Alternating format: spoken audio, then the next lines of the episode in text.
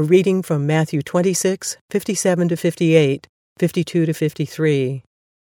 Those who had arrested Jesus took him to Caiaphas the high priest, where the teachers of the law and the elders had assembled. But Peter followed him at a distance, right up to the courtyard of the high priest. He entered and sat down with the guards to see the outcome.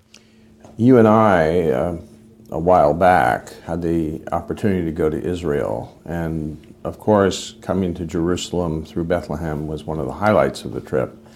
And one of the highlights that we experienced in our uh, our uh, days in Jerusalem was going to, I believe, Caiaphas's house and standing in the courtyard and going up the steps that Peter must have ascended to get in uh, to proximity to where Jesus was it uh, Peter, I mean, we have to put ourselves in Peter's position here because Peter is going to do the unacceptable. He's going to deny Christ, and we're going to talk about that a few days from now.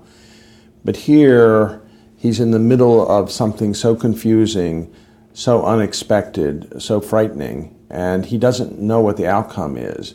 And so he must have been moving up those steps with a great deal of, of, of fear and trembling uh, because uh, this was something that was truly frightening. Know what? This is going completely different, uh, differently than he was expecting. Right. Uh, they were supposed to be leading the charge. Uh, Jesus and his disciples were going to lead the revolution. Now it's all turning on them. Jesus is arrested.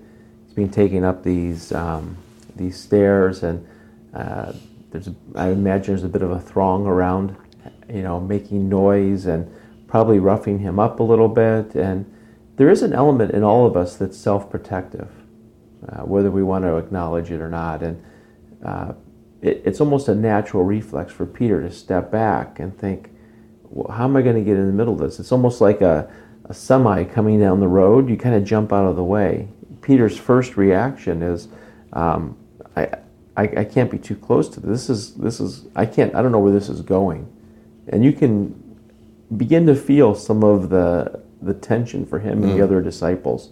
This is their Lord. This is the Master. This is the one that they have been so close to and have identified with, and now they're not quite sure how to respond because everything is uh, going in the opposite direction.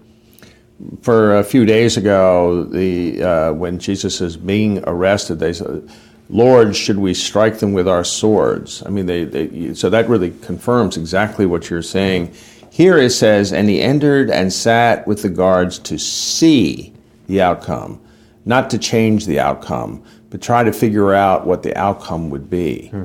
Seeing is very different than acting. Yeah, yeah. It's it's sometimes because we know the whole story.